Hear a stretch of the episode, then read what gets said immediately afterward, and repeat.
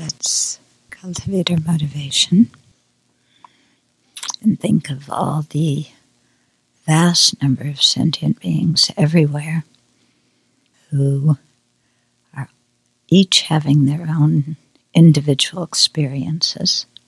But all the ordinary beings are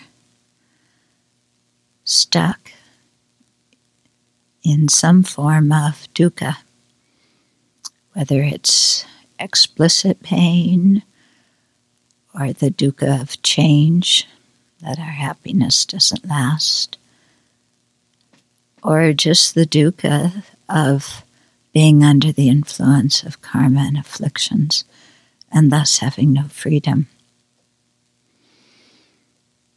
So we're living in this universe filled with sentient beings that are trapped like that, overwhelmed by their ignorance, anger, and attachment. And we are just like them. But we also have the fortune to have met the Dharma. So it's important we make use of that fortune and practice well and do it not for our own benefit, but seeing that we're able to practice because other beings support us, because our food and clothing and shelter and medicine come from other beings. They keep, they're the ones who keep us alive. So we need to practice to repay their kindness. And the best way to do that is to develop all the skills of a fully awakened one. And so we need to attain Buddhahood. So that's a long term purpose, but it's our motivation even for the hour and a half or so that we're spending together this evening. May this be one more drop in the bucket of the collection of merit and wisdom that will bring us to full awakening.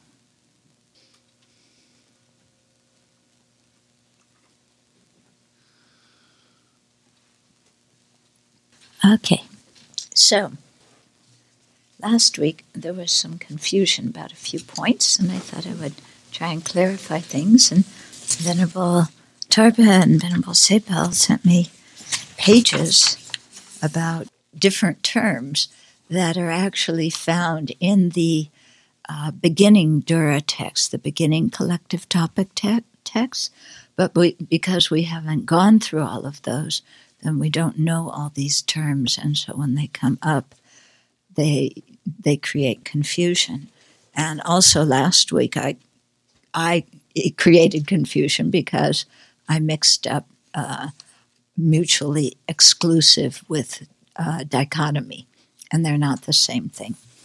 Okay, so let's talk about mutually exclusive and contradictory and dichotomy, okay? And try and get those straight to start with. Okay, so mutually exclusive things are, uh, they have to be two things that are different, and both of those two things have to be existent. Okay, they can't be non existent. So it's two things that exist, they are different, and a common locus between them is not possible. In other words, there's nothing that is both this one and that one. Okay. So, an example uh, could be like pink and green. Yeah, you Uh, you could say a cloth is pink and green, but you know, what is pink is never green, okay? What is green is never pink. So those are mutually exclusive. Okay, two people who are different people are mutually exclusive. If you're Harry, you're not Francis. Okay? Then contradictory is again, it's similar. It's two things that do not share a common ground. This one, I'm not sure if if this needs if these two things need to be existent or not. And so, Venerable Tarpa, I was wondering the example, examples you gave of contradictory, did they come from Geshe Sopa's text or did you make them up? So when Geshe Sopa said it's F and non F, that was from Geshe Sopa. I mean, that wasn't your example. Okay, because there there was one example. Somebody gave the example of mutually exclusive as uh, existent and non-existent, and that those two things can't be mutually exclusive. Why not? That both of them have to be existent, and non-existent is non-existent. Okay. So, hmm? Yeah. Yeah. Remember we talked about that before? Yeah. So the category non existent is non existent. So it can't, somebody had given that as an example of two things that were mutually exclusive, but it isn't because both things have to be existent. With contradictory, it doesn't uh, specify. So it says there are two, there are two ways to be contradictory indirectly contradictory or directly contradictory. And among indirectly contradictory, there's also two ways. So it's said in this complicated language, but it, the meaning is not too difficult. Okay? So the first way of indirectly contradictory, okay, you have two things, and something that is both is impossible, but it's something that, that is neither is possible. Okay, so uh, what's an example of two things where being both of them is impossible, but being neither of them is possible? Pink and green, okay, because something can't be both pink and green, but something can be neither pink nor green. For example, blue. Okay? So that's that's the first way of indirectly con- contradictory. The second way is something that is both is impossible and something being neither is impossible. Yeah, so permanent and impermanent. Well, actually, let's use permanent and produced. Okay, permanent and produced. Yeah, something that is permanent and also produced, impossible. Okay. And something being neither permanent nor produced is impossible. Why? Yeah, because all existence are encompassed by either being permanent or being produced. Okay. Now, directly contradictory is the same as the second kind of indirectly contradictory, except the terminology itself is very explicit. And so uh, this one, okay, the terminology itself shows that both things uh, are impossible, so there's no common locus, and being neither is also impossible.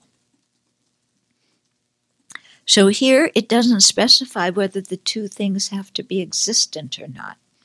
So somebody gave the example existent and non existent. I'm assuming that came from Geshe Sopa?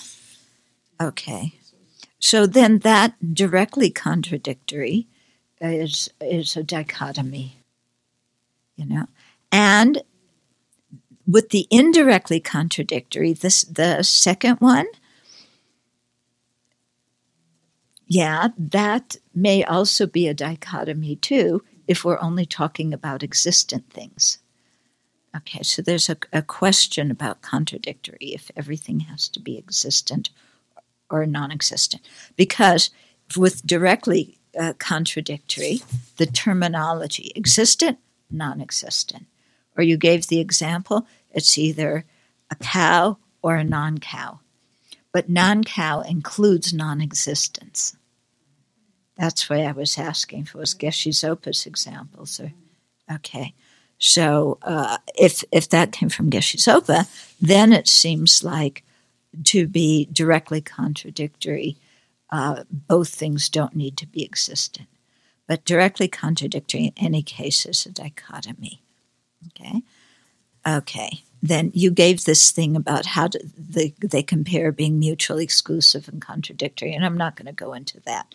But not all the examples were were correct that you guys gave because there was confusion about one, same, different, one nature, different natures, these kinds of things. Okay? So, first of all, the word one is in Tibetan is the same word. It can be translated as one or same. So the, the meaning, whether we say one or same, it means the same thing. Okay? So to be one or to be the same, then it has to be the same in uh, both name and meaning. Okay? So one, one thermos. Okay? It's not plural, it's one. Yeah? Got that.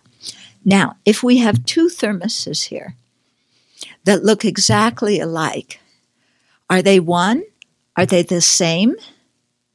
But they look exactly alike, aren't they the same? Why not? yeah, they're two different things. They're not the same in name and meaning. Okay. The name may be the same, white thermos and white thermos, but the two things you're referring to are not the same. Okay. Now, being one or being the same and being one, oh, well, let's, before we do that. So, different is just two things that are different, right? They're different in name or in uh, meaning. Yeah.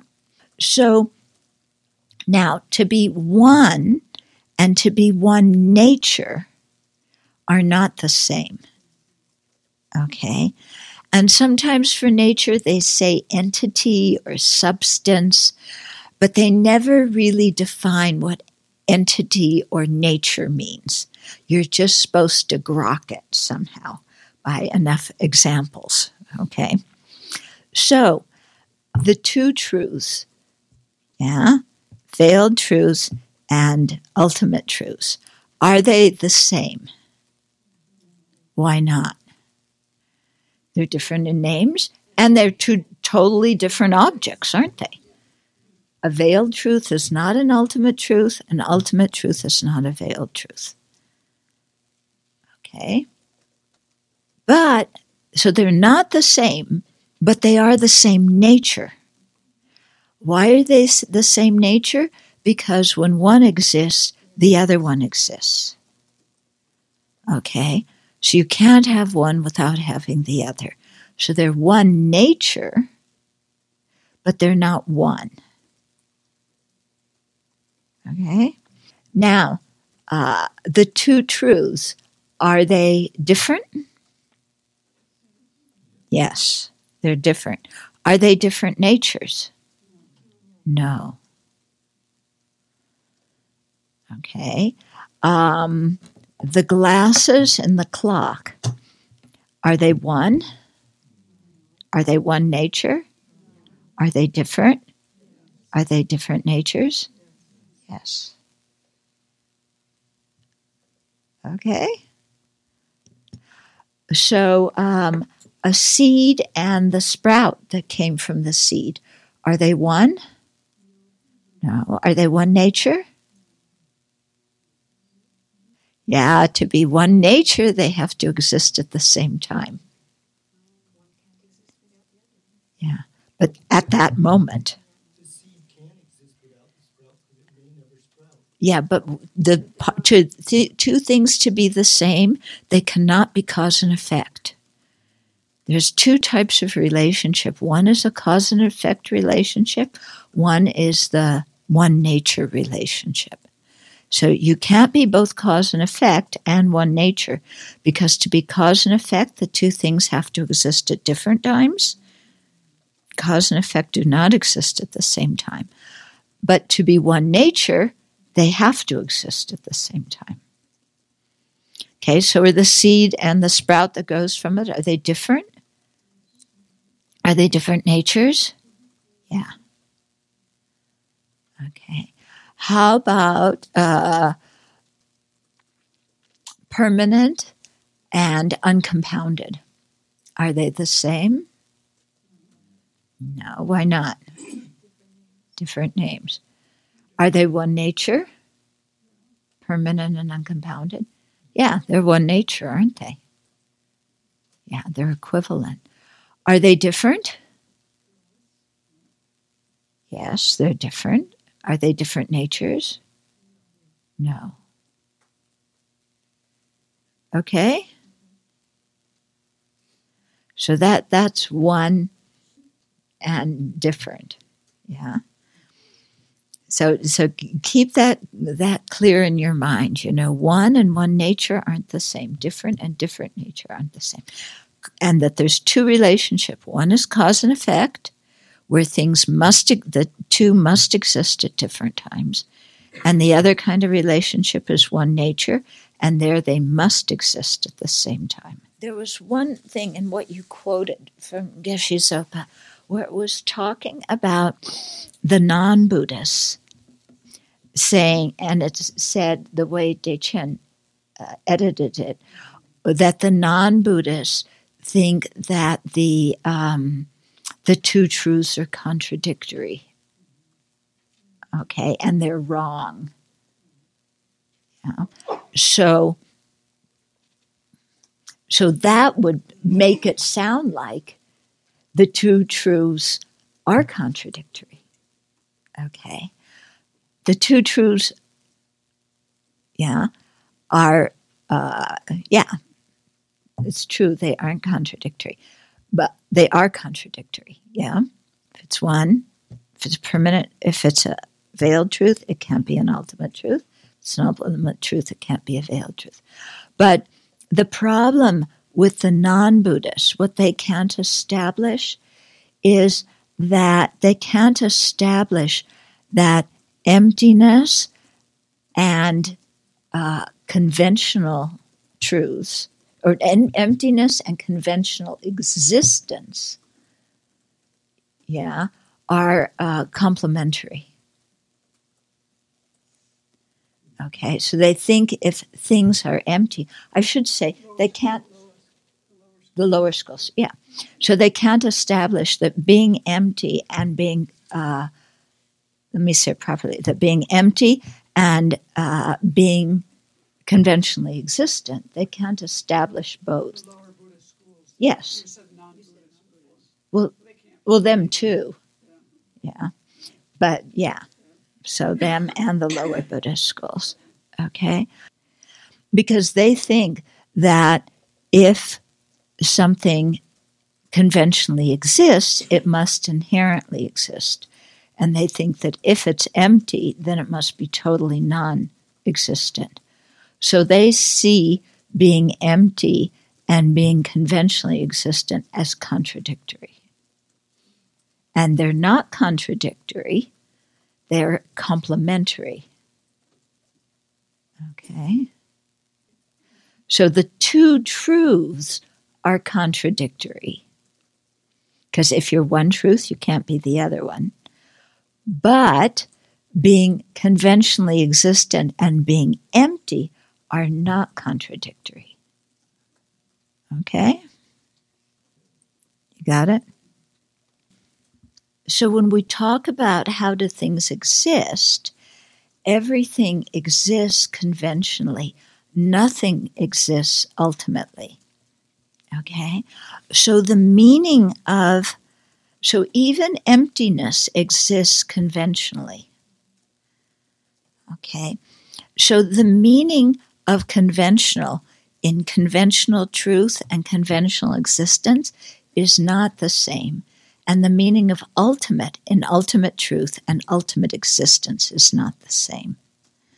Okay, so the meaning of conventional in uh, conventional existence simply means it exists. Okay?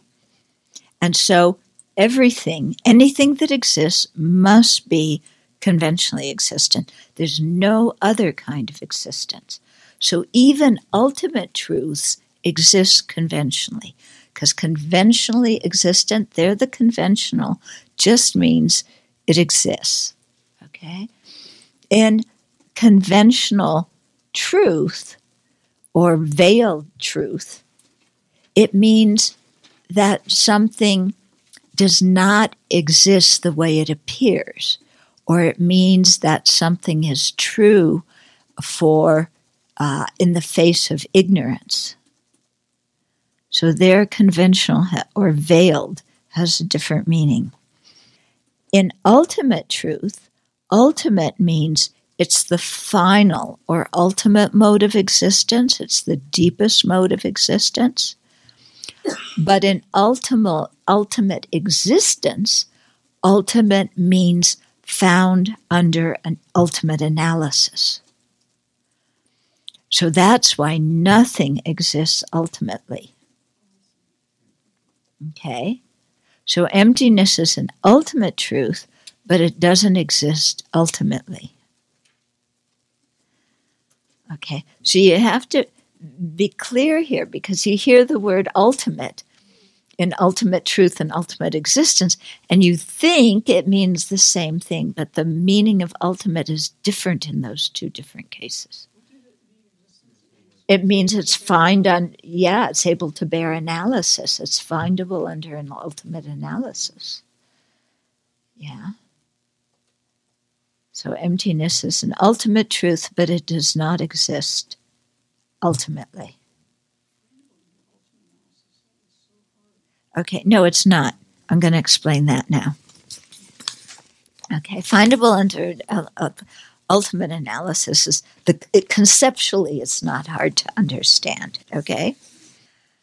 Okay, so not being able to bear analysis by reasoning and not being able to bear analysis by reasoning analyzing the ultimate, or not being able to bear analysis by ultimate analysis. Okay. Or not being able to bear ultimate analysis, okay, that's a shorter way to see it, is not the same as being negated by that reasoning. Okay. So, you know, Sam cannot bear analysis by when you apply ultimate analysis. Yeah, because if you're looking for who Sam really is, what the word Sam really refers to, you can't isolate something and say that's it. Yeah. So under ultimate analysis, Sam is unfindable. However, Sam's conventional existence is not undermined by that ultimate analysis. Why? Because ultimate analysis is its purview, its range is just, it's looking for things that are findable under ultimate analysis. It, it, its purview, it can't find conventional truths. Okay? So, what establishes a conventional truth? A conventional reliable cognizer. Okay. So the purview of the reasoning analyzing the ultimate is just an object's ultimate nature. That reasoning doesn't examine a thing's conventional existence, and it doesn't have the ability to establish something as conventionally existent or not because it's just concerned with the deeper mode of existence, the ultimate existence. Okay, so in Arya's reasoning analyzing the ultimate perceives only the ultimate truth, emptiness. Okay, it doesn't perceive the table and the chair and the the cat and the dog. Okay, but just because that mind, even though it's an ultimate mind, it's, it perceives the ultimate mode of existence, just because it doesn't see the cat and the dog doesn't mean the cat and the dog don't exist. because the cat and dog are not in the purview of that mind. Just as, okay, my eye consciousness can see colors and shape, but it can't tell whether sounds exist or not. Because the purview of the eye consciousness is only color and shape. It isn't sound, it isn't smell. So just because my eye consciousness can't hear the, the ring of the bell doesn't mean that the, the tone of the bell is non existent. The eye consciousness just can't perceive it. So it's the same way. The ultimate, ultimate analysis or mind, you know, understanding the ultimate cannot perceive conventional objects, can't perceive you and me or whatever. Okay? Unless, of course, you're Buddha. Then all those, the two truths appear to the, to uh, the same consciousness. Although they still have a way of differentiating those two consciousnesses, but we won't get into that. Okay, so in Arya's reasoning, analyzing the ultimate does not see conventionalities such as tables and persons, so it can't establish their existence and it can't negate their existence. Okay? So, existence is not posited from the viewpoint of the ultimate. So, not finding something when searched for with ultimate analysis does not negate that thing's conventional existence. Okay? So, ultimate analysis examines if an object exists inherently or not. It doesn't search for mere phenomena. So, if I am analyzing you know, the table with ultimate analysis, I'm trying to see how does that table, what is its real nature? How does it really exist? Okay. That mind is not searching for the table. It's searching for the ultimate nature of the table. So the table and its ultimate nature, they're one nature. Okay but they're perceived by different cognizers. So nothing can withstand or bear analysis analyzing the ultimate. So therefore, nothing inherently exists. Because no matter what you analyze with ultimate analysis, you can't find it. Okay? So since ultimate analysis is checking if something inherently exists, because you can't find its inherent existence, the ultimate analysis, you know, finds its emptiness. But those conventional, those conventionally existent phenomena still exist. So ultimate analysis does not destroy the existence of conventional things. It only shows that those conventional things do not exist inherently. Okay, so those con- those phenomena still exist conventionally. Now, what about emptiness? When you search for emptiness with the reasoning analyzing the ultimate, can you find emptiness? Because if you find emptiness, that would mean that emptiness exists inherently. No, when you search for emptiness with ultimate analysis, you do not find emptiness, but you do find the emptiness of emptiness. So, emptiness also is empty. Yeah, emptiness also does not exist inherently. So, this is important because when uh, Buddhism first came to Tibet, there were people who thought that, well, you can't find emptiness under ultimate analysis, therefore it must be totally non existent. So they went to the extreme of nihilism, confusing emptiness with total non existence. Yeah. Or they thought, well, if you can still find emptiness, under ultimate analysis, then it must be inherently existent. So then they thought emptiness is some kind of absolute, inherently existent thing. And it's not. Emptiness is also dependent. Okay, so emptiness is dependent and it's also empty. Okay, so being dependent and being empty are not contradictory. Now, what about what are the four points between being dependent and emptiness? Not being empty, but emptiness. Is there something that is both dependent and emptiness? Yes. The emptiness of the cup. Yes. Is there something that is dependent that is not emptiness? The cup. Is there something that is not dependent but is emptiness? No. Is there something that is neither dependent nor emptiness? Rabbit's horns, okay. Inherent existence. So conventionalities are established by their own conventional reliable cognizers. They're not established by reason, reasoning analyzing the ultimate. So conventional reliable cognizers are consciousnesses of sentient beings that correctly realize the conventional existence of an object without analyzing its ultimate nature.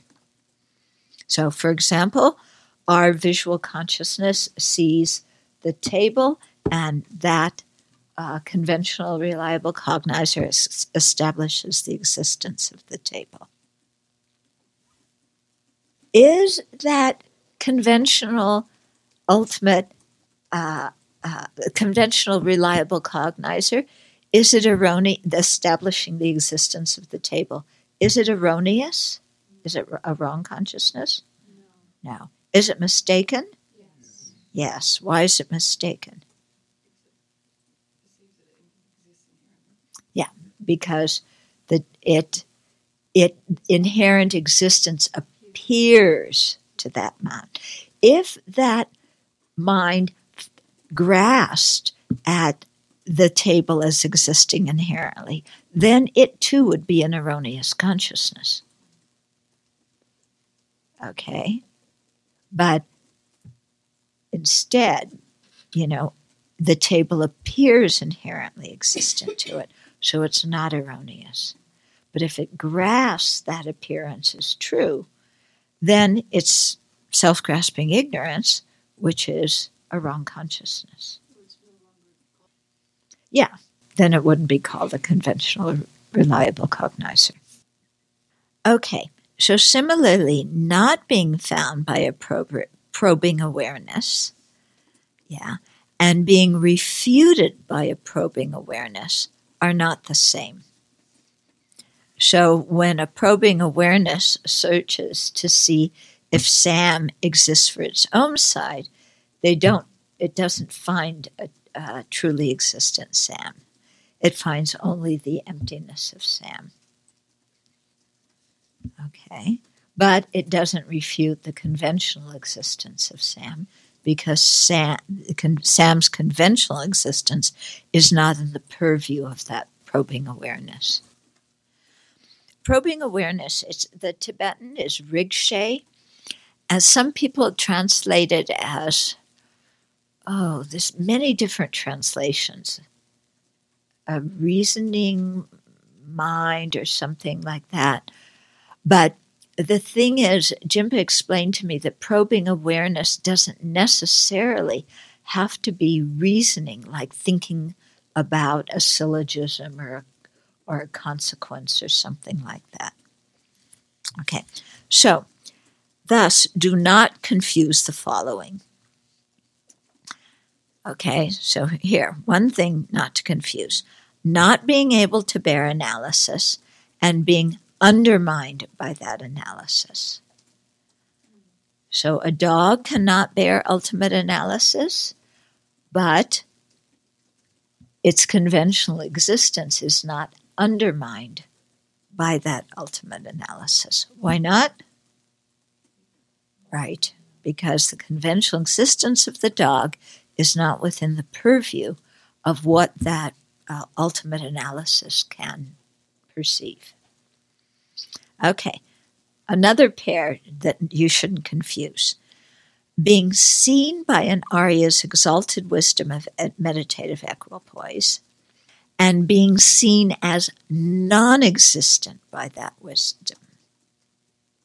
Okay, so being seen by an Arya's exalted wisdom of meditative equipoise and being seen as non existent by that wisdom.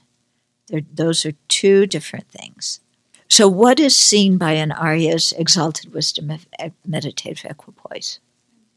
Emptiness. Okay. What is not seen by that wisdom? Conventionalities. Okay. So, a dog is not seen by an Arya's wisdom of meditative equipoise. But the dog is not seen as non existent by that wisdom because it's not in the purview of that wisdom. Okay. Now, another pair, don't confuse. Not being found by reasoning analyzing the ultimate, and being found as non existent by that reasoning. Okay, so what is not found? Or, or put it this way what is what is uh, or put it this way okay a dog is not found by by the reasoning analyzing the ultimate but it is not found as non-existent by that reasoning either. Then, some more things not to confuse. Being established by reasoning analyzing the ultimate, and being able to bear analysis by that reasoning. So, what is established by the reasoning analyzing the ultimate? Emptiness. Okay, so the emptiness of the clock is established by the reasoning analyzing the, ult- the, the ultimate. Okay. Is the clock, can the clock uh, bear analysis by that reasoning? Can the emptiness of the clock bear analysis by that reasoning? No. Because nothing can bear analysis when you're searching to see if it's inherently existent or not. Okay. Then two more things. Don't confuse being seen by an Arya's exalted wisdom of meditative equipoise and being seen as ultimately existent by that wisdom. Okay, so the emptiness of the dog is seen by an Arya's wisdom of meditative equipoise. But the emptiness of the dog is not seen as ultimately existent by that wisdom. Why not? Yeah, nothing is ultimately existent.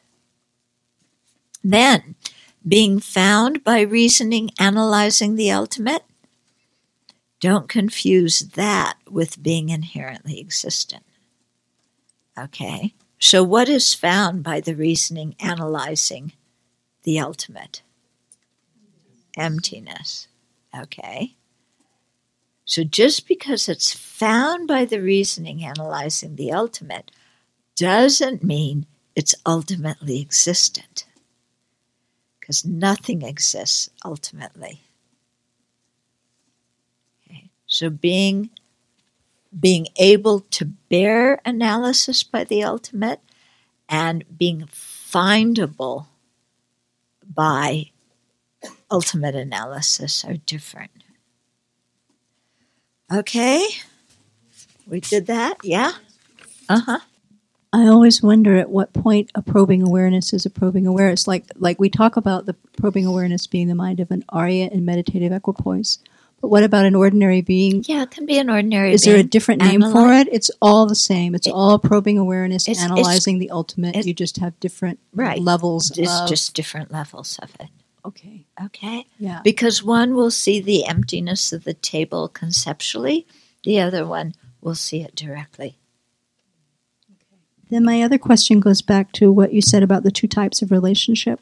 Mm-hmm. Is that what's the word exhaustive? There are either cause and effect or one nature. That's all there is. Yeah, when they talk about relationships, things they say there's two kinds. So, like, but where does mutual dependence? Fall? So I'm thinking like long and short. Long and short doesn't appear to be either one of those things to my mind. It's not causal, and it, uh, okay, that's true.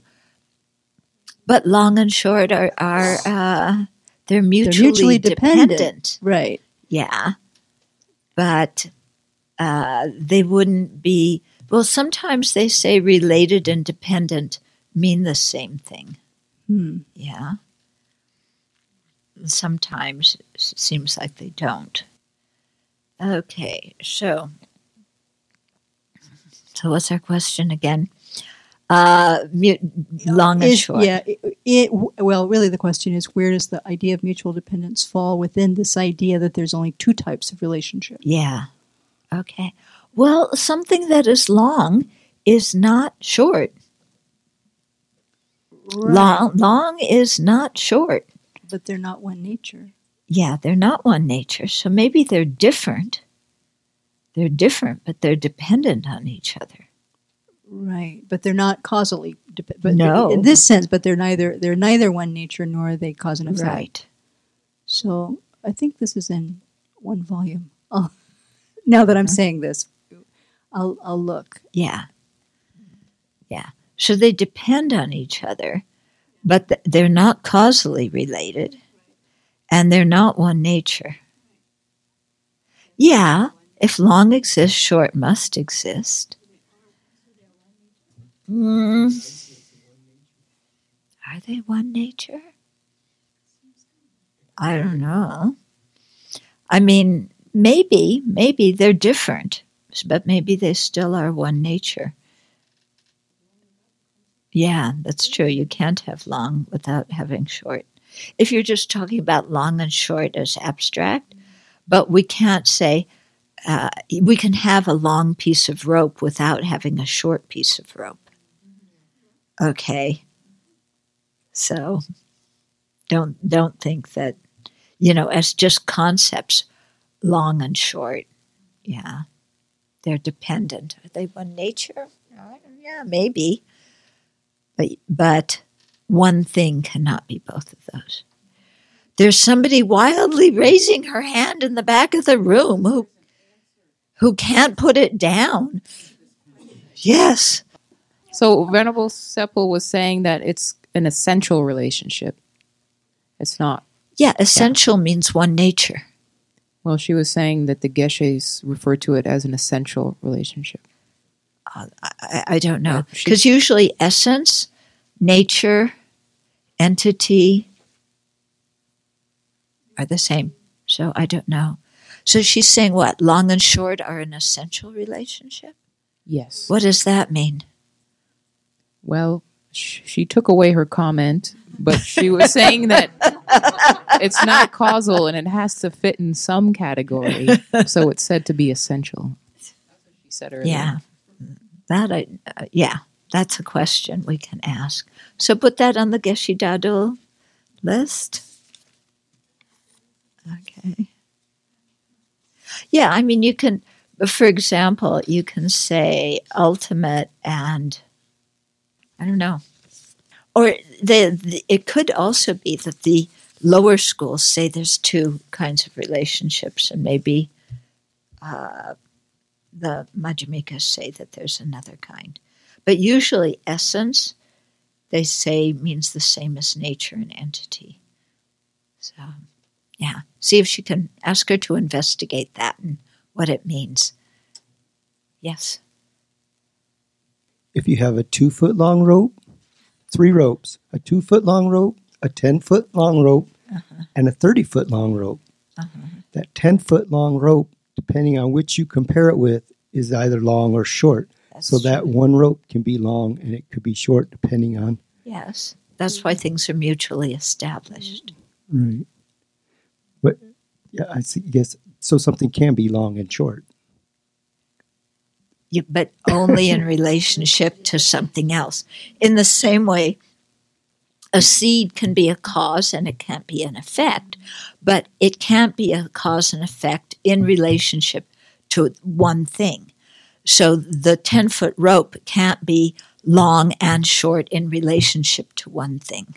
You know, it can't be both. It's either got to be longer or it's shorter. So a seed is either the cause of that sprout or it's the result of the plant that came before it. It can't be both a cause and a, and a result at the same time, you know, in relationship to the same thing. Okay? Yeah.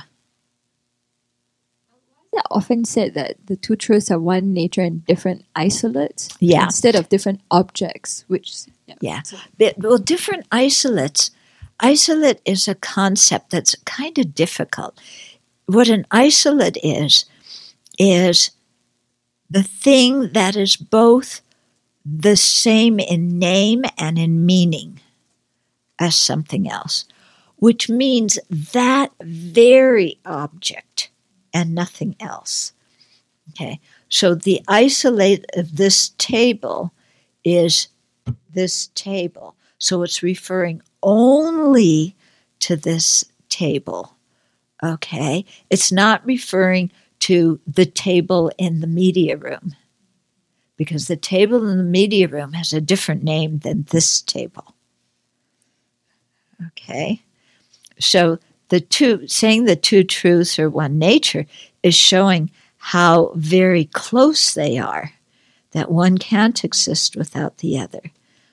But saying that they're different isolates is indicating that, that they're different phenomena. They are not the same. So sometimes it's said uh, one, one nature, different, uh, nominally different. Okay? Because, you know, in terms of, of an isolate, uh, what is not the isolate of this table is this table in the media room. And also, what is not an isolate of this table is a can. Okay. So, yeah. because of the this idea of isolates are nominally different. For the longest time, I kept thinking they were the same object, and so got very confused. yeah, they could be the same in what they're referring to, but they're not exactly the same if they don't have the same name. Okay. So the table in the media room and this table, those two words refer to the same object. Okay. But they aren't the same isolate because they're different names. Yeah. Isolate is a it's a it's a very uh, funny concept and, and people have a hard time with it. Okay. Now I would really like to finish Gomchen Lamrim so that by the time, so that uh, when we start, when we have the uh, EML, we're starting the um, the new book. You know, approaching the Buddhist path. I can't get straight the difference between mere veilings and veiled truths. Like, do we introduce this idea of mere veilings just to point out how lower Aryas are seeing conventionalities Yeah, mere mere veilings and veiled truths are are the same. They're equivalent. Okay, but when you say mere veilings, it's it's pointing out, you know, that they aren't truths for a mind that sees things completely accurately. In, you know, on in an in a uh, in an ultimate way. Yeah, they're mere veilings, so they merely exist, you know, in relationship to an ignorant mind. It's it's emphasizing that. And mere can mean different things in different situations. Just as the word imputed and substantial can mean different things in different situations. So it can get confusing. Duh. Okay, so Gom Chen Lam Rim. Okay, so the divisions of insight. So there, there's four four divisions, but you start out with two. But each of the two have two. So insight of the four natures. One is thorough differ- differentiation, which is an insight that observes the varieties. Whenever you hear varieties or uh, the diversity, it's referring to the multiplicity of all these conventional phenomena. Okay, it means lots of things. And the exceedingly thorough differentiation observes the mode. When you hear mode, it means the ultimate mode of existence. Okay, so there's two types of insight one observing the variety of phenomena, one observing the mode of existence. Okay? And each of these has investigation of coarse objects and analysis of subtle objects. So that's how you get the four. Okay. Then another way of talking about insight, Gomchen Lamrim says, is of insight of the three doors. So arising from a sign, Two is arisen from thorough searching, and three is arisen from individual investigation. So this is in your Gomchen Lamrim text. Okay, so if with respect to the self, okay, the first one, thorough differ, differ uh, arising from a sign, insight arising from a sign, would observe selflessness observe the selflessness already ascertained and attends to its signs, but does not settle much itself. So it doesn't kind of realize anything new. It it observes the the selflessness that you already realized. Then the second one, the insight arising, uh, insight arising uh, arisen from thorough searching. So this settles the meaning for the, so that means it realizes. Yeah, it settles the meaning, or yeah, realizes conventionally, um, for the, or conceptually. It settles the meaning for the sake of ascertaining that which has not been ascertained before. So you under, whatever you haven't ascertained before, the, sef, the second one is now you understand what it is. That's what settle the meaning is. You understand what it is. You're not confused about what the meaning is. And then the third one, the insight arisen from individual investigation in res- with respect to the self, carries out an analysis as done before of the meaning already ascertained. So here you're at, you're uh, again uh, analyzing what you've already ascertained. Then there's six objects that are sought by thorough seeking. So thorough seeking or thorough searching was the second one. Okay. There's there's six, six objects. So the first one is is the meaning. So this is examining examining the meaning of terms and words to understand what they mean. Yeah, this is all, if, if you want it, it's in Lamrim Chenmo too.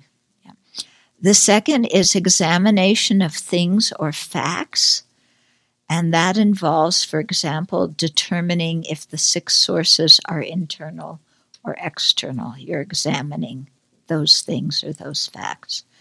The third of the six is examination of characteristics and that examines the specific and general characteristics of something, as well as the shared and unshared characteristics of the objects of the four establishments of mindfulness. So shared characteristics uh, would be all the aggregates are impermanent. They're all selfless. They're like that. Okay. Individual characteristics are are, uh, you know, the mind is the nature of clarity and awareness. That's an individual characteristic. Then the fourth is the examination of classes. So that uh, entails examining different classes of phenomena.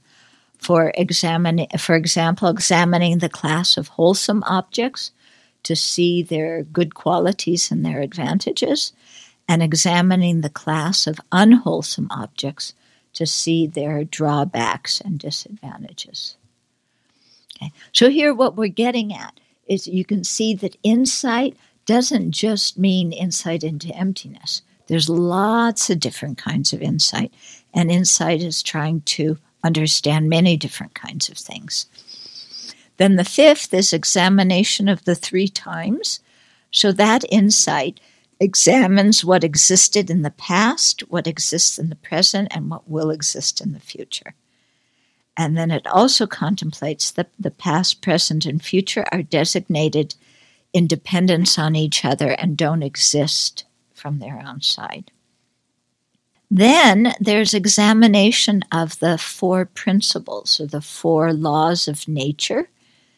So this, uh, His Holiness brings this one up a lot. So uh, this, these four principles are dependence, function, uh, evidence, and reality. Okay, so de- de- examining the first of those four principles, examining dependence, and uh, investigates how results arise from their causes. Okay, so how a result depends on its cause. Um, it, in terms of mutual dependence, it understands how a cause is conceptually designated dependent on its result. And uh, this also examines the conventional, the ultimate, and the different instances of each one. Then the second principle, examining the function, entails examining phenomena to, to uh, discern their individual functions. In other words, that fire burns, okay? you discern that. That's a good thing to discern, okay? Um, it also involves examining the functioning of the circle of three agent, object, and action. Then the third principle to examine is um, nature. Yeah, evidence. I think I have nature here. Okay, let's see what it says. It, it, exa- it involves examining if something exists and can be established by any of the three uh, reliable cognizers direct perceivers, inference, or reliable scripture. Okay, so evidence. Yeah, it has to have evidence, like being, you examine if there's a reliable cognizer that knows it. Although sometimes they do say this one is, uh, is nature. Anyway, then the fourth one, examining, is examining realities. Okay, so that uh, examines realities commonly known in the world, such as waters being wet. Oh, actually, okay, this one is uh, this this nature can't be understood by reasoning. So maybe examining reality is the same as examining nature. It's in a different order, uh, because the the terminology in Gomchen Lam Rim, okay, it has dependency, functions, nature, and establishment through validity. But establishment through, through validity sounds like the third one here, which is ev- evidence. Okay. And then nature sounds like the fourth one here, which is also said to be reality. Okay. So, uh, so an example: examine the natures that are commonly known in the world, such as the wat- waters being wet. Okay, That's its nature. You can't. You don't have to prove it. That's just the way it is. Okay. Um, others are to examine inconceivable al- uh, realities, such as the Buddha's abilities. And the third is to examine uh, the abiding reality or emptiness. So, the, like the nature of emptiness. Okay. So, Gomchen Lamrim says, in brief, by the six kinds of searching, those four kinds of insight in terms of nature are attained. It is taught in the in the Shravaka uh, grounds that insight too has the four kinds of attention, fight, tight, tight focus, and so on. So those were. Uh, remember, we talked about tight focus, uninterrupted focus, uh, interrupted focus, uninterrupted focus, and the fourth one is uh, where it's it's stable. I forget the term for it. Okay, then the next outline is how to meditate on insight. Okay, and so serenity and insight are not distinguished by their objects. Okay, so this is important, as both serenity and insight have both objects. So you can have serenity on conventional conventionalities or on emptiness. You can cu- cultivate serenity on either. You can also have insight that observes conventional phenomena and insight that observes the ultimate nature. So it's so, con- you know, we talk about, yeah, all the time we hear shamatha and vipassana, okay? So serenity and insight. So the difference between them is not the object that they're perceiving. Okay. So um, we talk about, because we've already talked about how to develop serenity before. Yeah.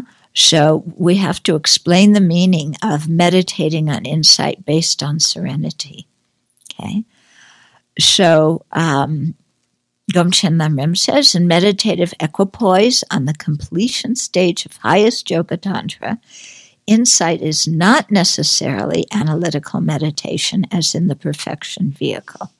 However, one pointed concentration on the view is asserted. So this has to do with um, yeah, in that system determining to which vehicle, great or fundamental, which path belongs. Okay, so I think, uh, yeah, so here it's just talking about Tantra. It has its own way of combining serenity and insight. We won't go into that now. okay, the next outline explaining how to actually meditate on insight based on serenity. Okay, so here, regarding the way to exercise both analytic, uh, analytical and stabilizing meditations, the means to cultivate a balance between the strength of serenity and insight is to make analytical meditation ride the mount of serenity and occasionally to practice stabilizing meditation.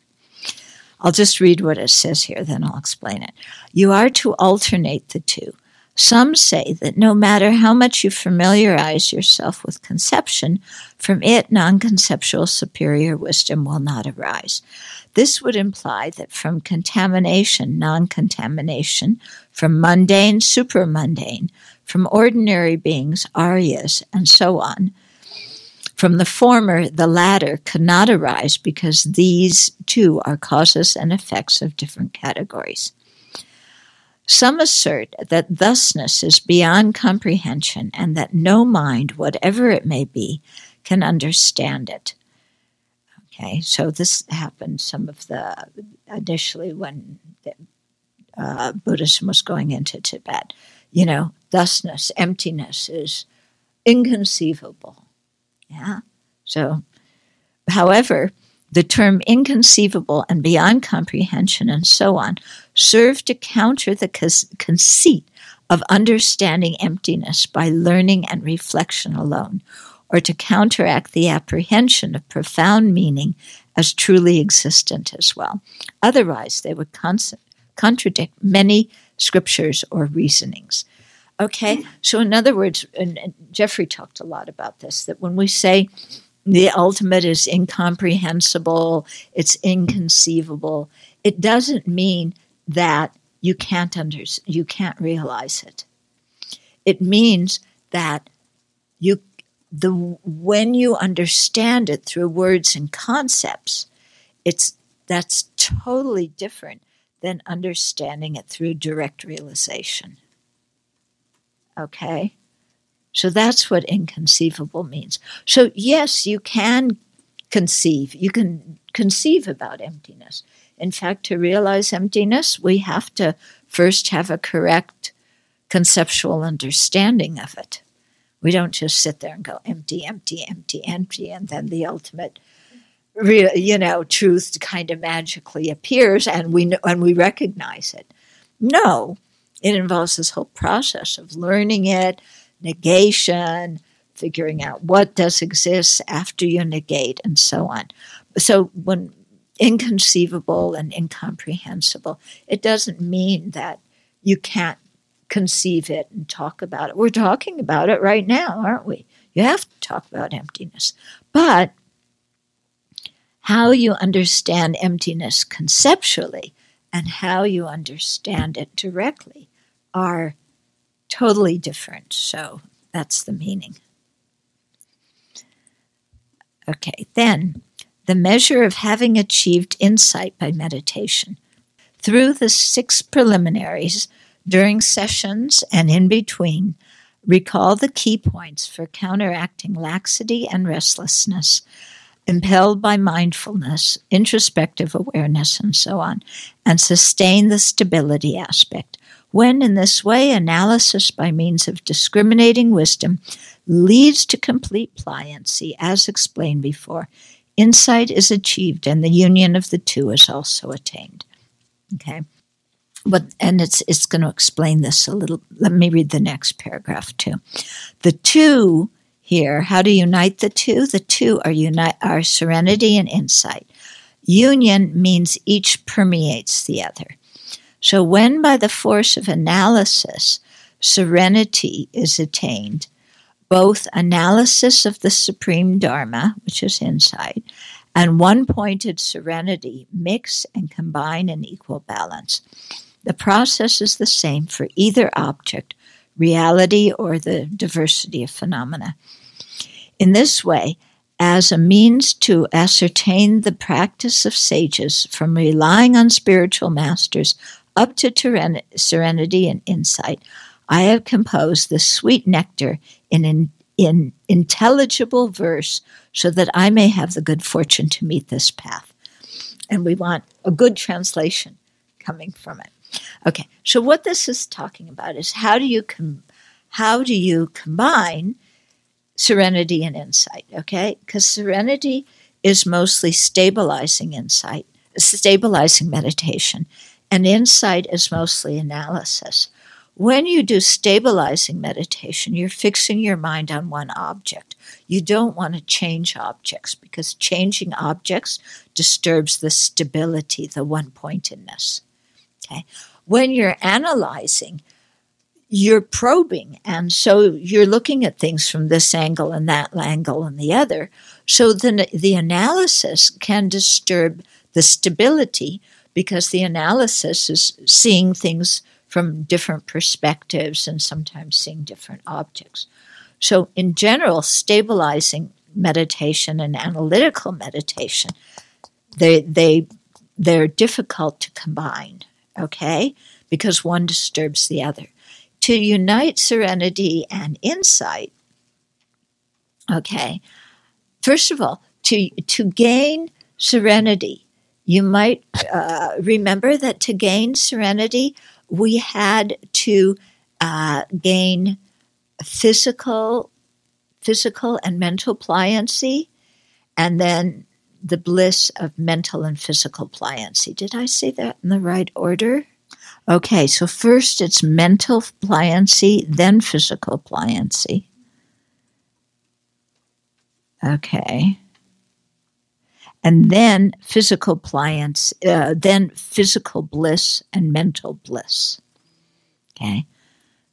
So mental and physical pliancy arise in that order, and then physical bliss, and then, no, mental bliss, physical bliss, and then mental bliss. Okay. So, so what did I say? First one is mental pliancy. Okay, let me. Yeah. Except I can never remember it. Okay, so usually, like to attain serenity, yeah, through your single pointedness, you gain the mental pliancy and then the physical pliancy and then the bliss of the physical of physical bliss and and mental bliss okay? So so it, no the bliss of physical pliancy then the bliss of mental pliancy okay? So but it's your single pointedness that makes the pliancy arise okay? That's when you're meditating to attain serenity. When you're trying to to combine serenity and insight yeah then you meditate you alternate stabilizing and analytical even though at first one disturbs the other until the force until the analysis induces the pliancy of serenity Okay? So th- you, to unite serenity and insight, the analysis induces the mental and physical pliancy and the bliss of physical and mental pliancy. Okay? So instead of the single pointedness doing it, it's the analysis. But to get to that, you have to alternate them, even though they disturb each other, until the analytical you know, makes the these the pliancy of serenity come, and then the two are united. Okay, and so you know what we want to do to realize emptiness is unite serenity and insight on the object of emptiness. Yeah, when you first do that with a conceptual understanding of emptiness, then that's the demarcation of entering the path of preparation. And then when you do that in terms of direct perception of emptiness, that's the demarcation of entering the path of seeing.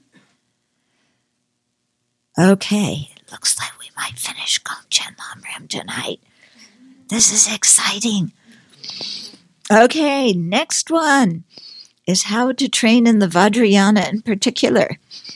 So, the wise who have trained in the common path, in other words, um, the the path in common with the initial level practitioner, the fundament, the um, middling level practitioner. Okay, so the wise who have trained in the common path, provided they have the intelligence and courage to bear the great responsibility of joining the festival of the profound Vajrayana Okay, once they have learned the paths of action, performance, yoga, Tantra, they drink the river of the four initiations that mature them and joyfully partake of the two stages of highest class Tantra, uh, the liberating path. Okay, so what this means is you practice uh, the path in common with the initial level being, you practice the path in common with the middling level being, you practice the path of the advanced level being and generate bodhicitta, do the six perfections. But because your uh, bodhicitta is so strong, you can't, you don't want to, you want to attain awakening as fast as possible because you can't bear to see sentient beings submerged in dukkha for any longer than they need be. And so you know that you're attaining awakening quickly is very important. And so for that reason, you enter the Vajrayana. So you don't enter the Vajrayana because so that you can brag to other people about all the initiations you've taken, or so that you can say, I'm the highest level practitioner, better than all those other people. That's not the, the motivation. It's because you have very, very strong bodhicitta, okay, and want to t- attain awakening as quickly as possible, and because you want to do the, Vajra, the Vajrayana practices. Yeah. If you don't want to do the Vajrayana practices, you don't really need the, the initiations because the initiations are done so that you can do those practices. Okay, then he says, May the sun rays of this effort's virtue completely dispel darkness in all beings' minds, and may I be certain to reach the supreme state, the fruit of completing the good path that rejoices the conquerors. So, this work, then the Colophon, this work called the essence of all supreme discourses, the definitive door to practice, is drawn from the stages of the path to awakening. It was composed by the one known as the master of altruism, the great meditator Ngagi Wangpo, at white sunrise in Shedong. Shedong is a, it's a city in, uh, in central Tibet. May it ensure the preservation, spread, and development of the Buddha's teaching over a long period of time. Okay, so Gomchen Ngawang Drakpa was an, uh, a native of the Song pro- province in central Tibet. He was the main disciple of Je Lodro Tenpa, who was the sixth Ganden Tripa, the sixth Ganden throne holder. He was the abbot of Dakpo Monastery and founded several monasteries in the Loka and Dakpo regions in southern Tibet. And his Lamrim is an abstract, a condensation of the middle Lamrim, and has been described as the key to unlock that important work. Okay, and then I'll just read a little bit from the beginning for auspicious purposes. Homage to the perfect gurus. Through his superior practice of the three instructions and the transmitted and realized teaching, he is able to uphold the conqueror's thinking exactly. Abiding by this great master, I shall practice the stages of the path of Sutra and Tantra. So the great, uh, the author's master is Lodro uh, Tenpa. So that's who he's paying homage to and he's the sixth. He was the one who was the sixth Ganden Tripa, so the sixth successor to uh, Tsongkhapa. Okay, then this explanation of the stages of the path to awakening has four sections: the greatness of the author. Two, the greatness of the teaching. Three, how to listen and explain the teaching. Four, how the disciples are progressively guided by the actual teaching for the first refer to other works. the second has four parts the greatness of the teaching. Okay. So I think that's good. So we finished Gomchen Rim. So next week we will start on approaching uh, the Buddhist path. So this is the book with His Holiness that I helped with. So the Singaporeans are you listening? Uh, some of you may have that book already. Uh, some of you may want to get it and read ahead. Um, when I come in December, barring impermanence, um, then I think that we'll do a book launch with that book. And so you'll get free copies of it then if you can wait all the way until December. Okay, otherwise, you can get a copy now. Okay, and so what we'll do is is I'll read it and then comment as we go along, similar to, you know, what I'm doing here. Okay.